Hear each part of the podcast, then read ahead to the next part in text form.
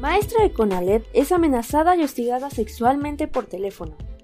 La maestra Adriana presuntamente recibió una llamada de un hombre cuya identidad aún es desconocida, en la que éste amenazó su integridad física debido a que ella anteriormente denunció acoso sexual y discriminación en su ambiente laboral.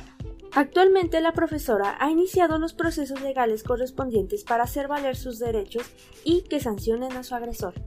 Pasado 22 de octubre, el Sindicato Nacional de Docentes CONALEP atendió la situación asegurando su apoyo y pidiendo, a su vez, ayuda a los medios y afiliados para formalizar la denuncia. Sumado a esto, se le exige al director general del CONALEP Estado de México, el maestro Enrique, que salvaguarden los derechos y la integridad de sus trabajadores, garantizando un ambiente laboral sano.